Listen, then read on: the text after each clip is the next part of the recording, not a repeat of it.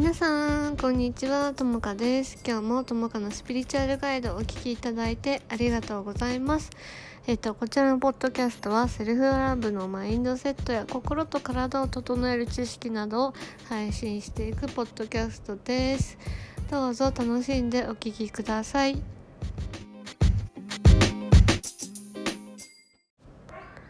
はい皆さん。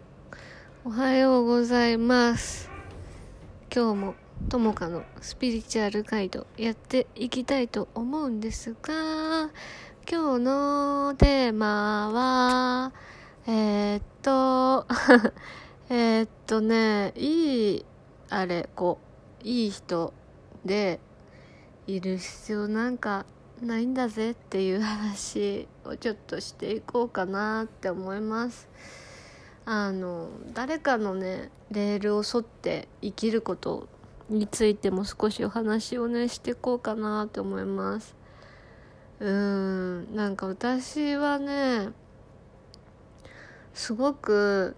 いい人になりなさいとかいい子になりなさいっていうので育てられてきてで人の役にその常に立ちなさいみたいなすごい厳しい教育のもと 生きてきたのね。うん。えそれってさなんか一見世間的に見たらやっぱりなんていうのかな。いいのかもしれないし当時は素晴らしい子育てって言われてたのかもしれないけどなんかいい子でいるとかいい人でいるってさ私性格が悪くなることだなってやっぱり思っていてでそのなんかいい子でいるとかいい人でいるってさやっぱりだけどなんか自分の気持ちをさ 本当の気持ちを話す時にわがままだなって思っちゃったりとかなんか我慢が当たり前になってなんか頑張ってないって自分が思う人のこと許せなかったりとか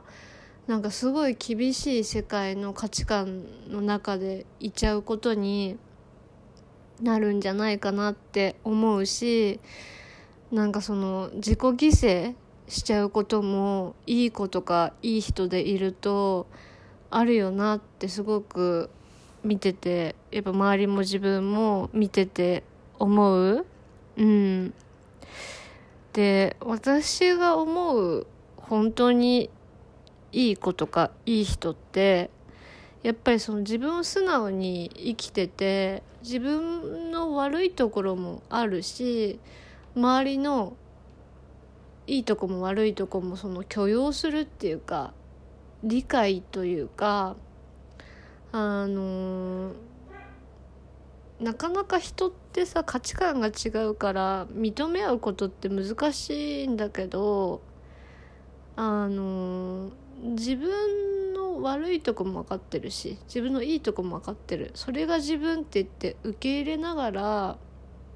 ありのままの自分を表現してってるその素直な人っていうのかな。率直な人っていうか素直な人がやっぱりいいよねって思うかな。っぱうんいい子でいたりいい人でいたりさ真面目すぎるとやっぱ自分に負担かかるし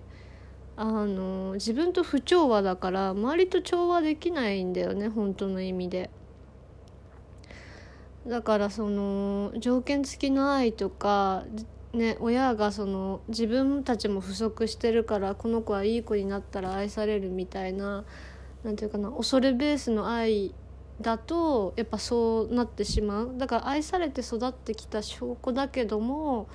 本当に教わりたかったのってありのままの自分でも大丈夫だよっていう多分世界観だったと思うんだよね。これ聞いてピンってくる人は。だからそれを自分に与えてあげる。どんな自分もいて OK だよって。でありのままの自分で生きるってなるとすごく自分がひどいとか最低なやつみたいに思うかもしれないんだけどそれは何だろうそう思ってきちゃっただけで全然最低じゃないし何て言うのかな。人間ってさその完璧じゃないやっぱり。だから誰かをその傷つけてしまうこともあるし一歩間違ったら私たちってなんかどういうね家庭環境で育ってきたかにもよるけど私たちって本当ギリギリの状態になったら自分もなんだろういじめたりとか人を裏切ったりとか、ね、盗みを働かせたりとかなんていうの人をね本当にね殺すとかしちゃうだよね人間って。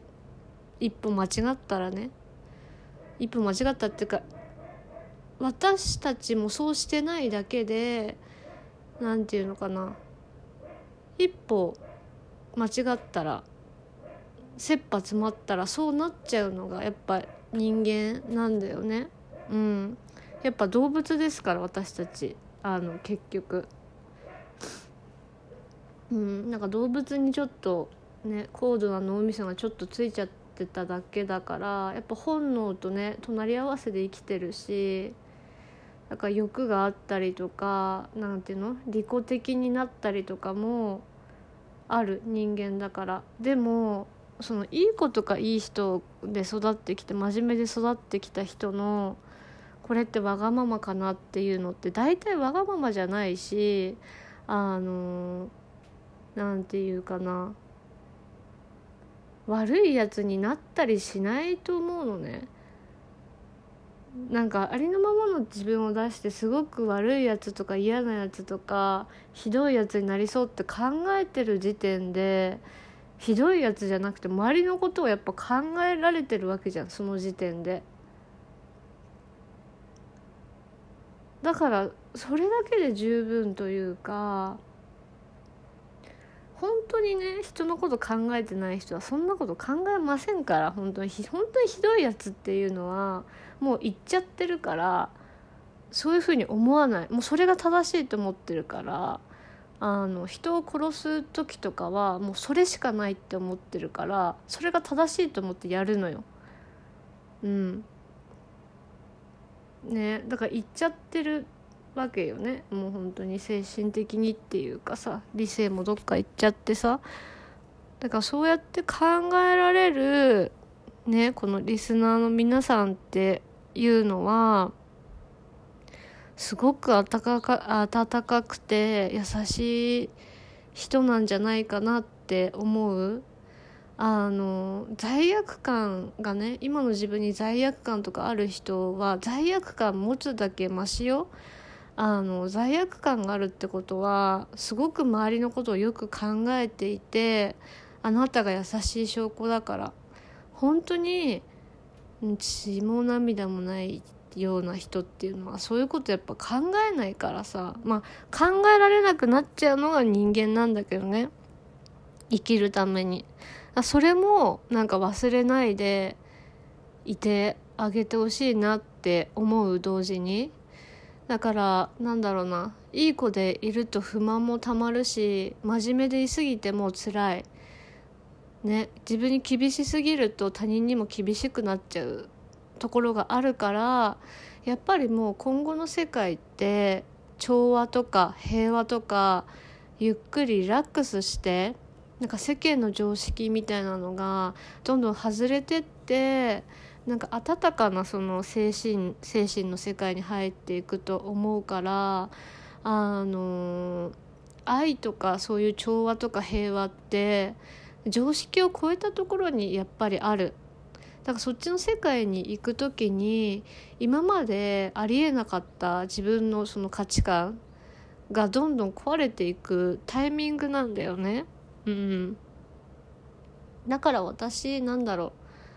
浮気とかもなんか正直な話を言うと浮気とかその不倫とかも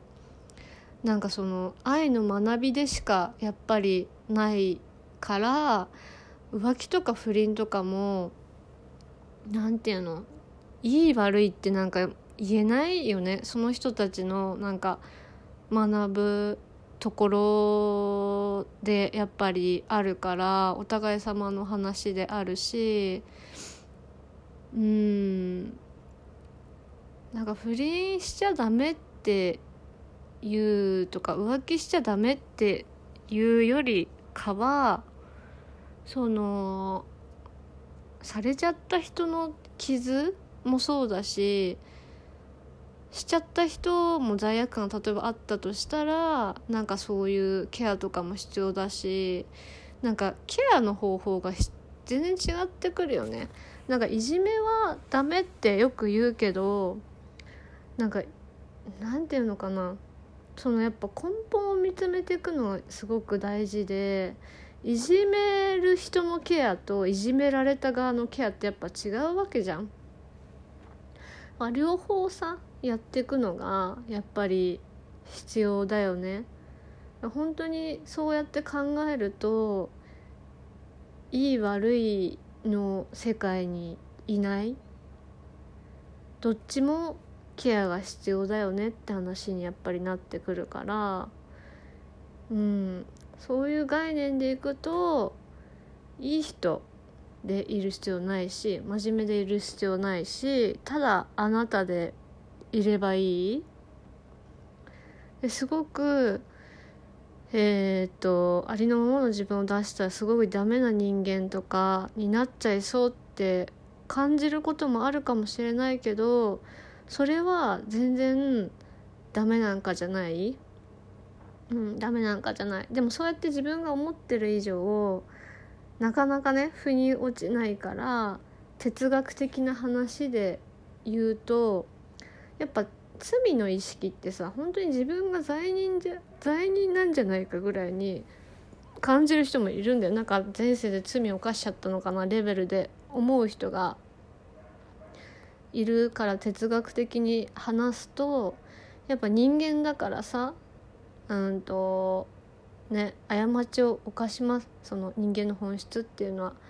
でもそれでもなんか許されてるんだよね人って生きることを。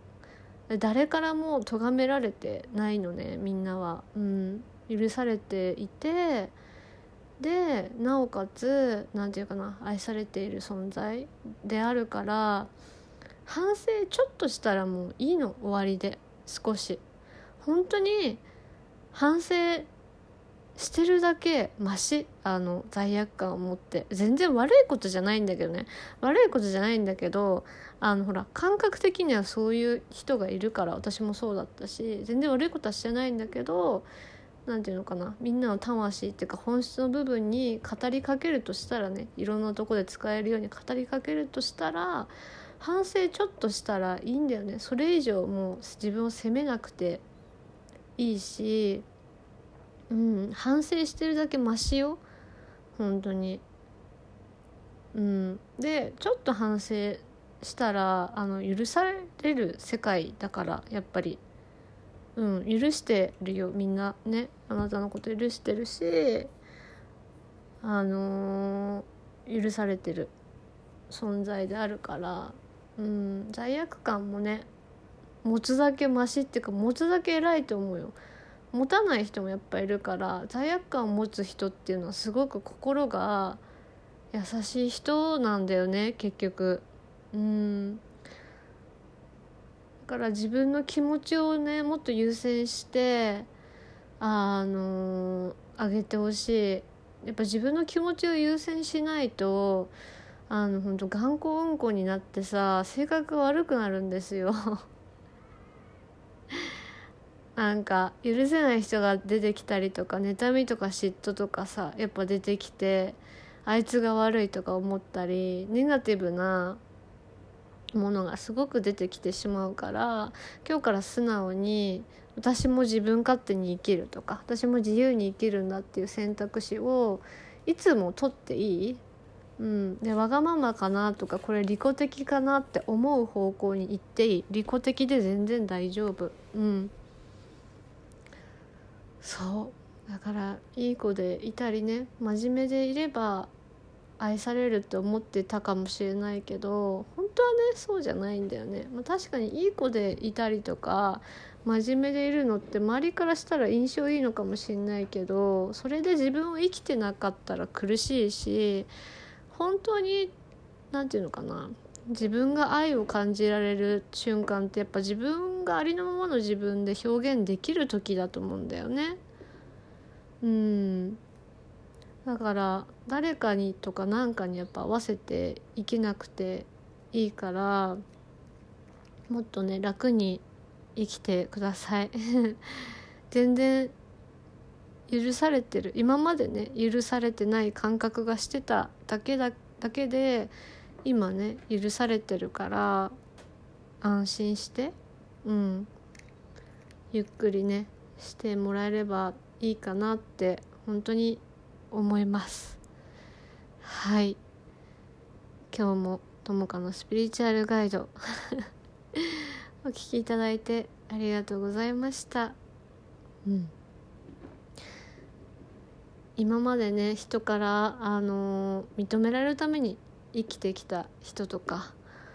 今まで誰かに合わせることで安心感を得てきた人とか今のね自分が自由に自分らしく自分の人生を自分の足で生きれてる感覚がない人向けの半年間のねヒーリングのプログラムをね今プロデュース プロデュースしてます。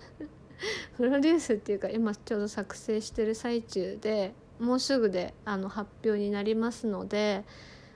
お楽しみに。是非ねあのプログラム受けたことない人もいると思うのでえー、っとワークショップのリンクをそのホームページに貼っとくのであともかさんのともちゃんのともかさんのともちゃんのはあのプログラムってあこんな感じで進んでいくんだっていうのが分かると思うので見てみてください。あのワークショップね受けてあのぜひ検討してみてください。で募集がねあの今日は12月5日なんですけど募集があ募集の締め切りが大体12月15か12月16日くらいになると思います。であの募集の人数ははい3人たった3人の スポットになっているのであの気になる方早めにあの申し込んでいただければと思います。私のそのねエネルギーの割合があの普段普通のセッションのクライアントさんもいるのであの3人だけになってしまうんですけどねあの1月から人生変えたいっていう方新しい信念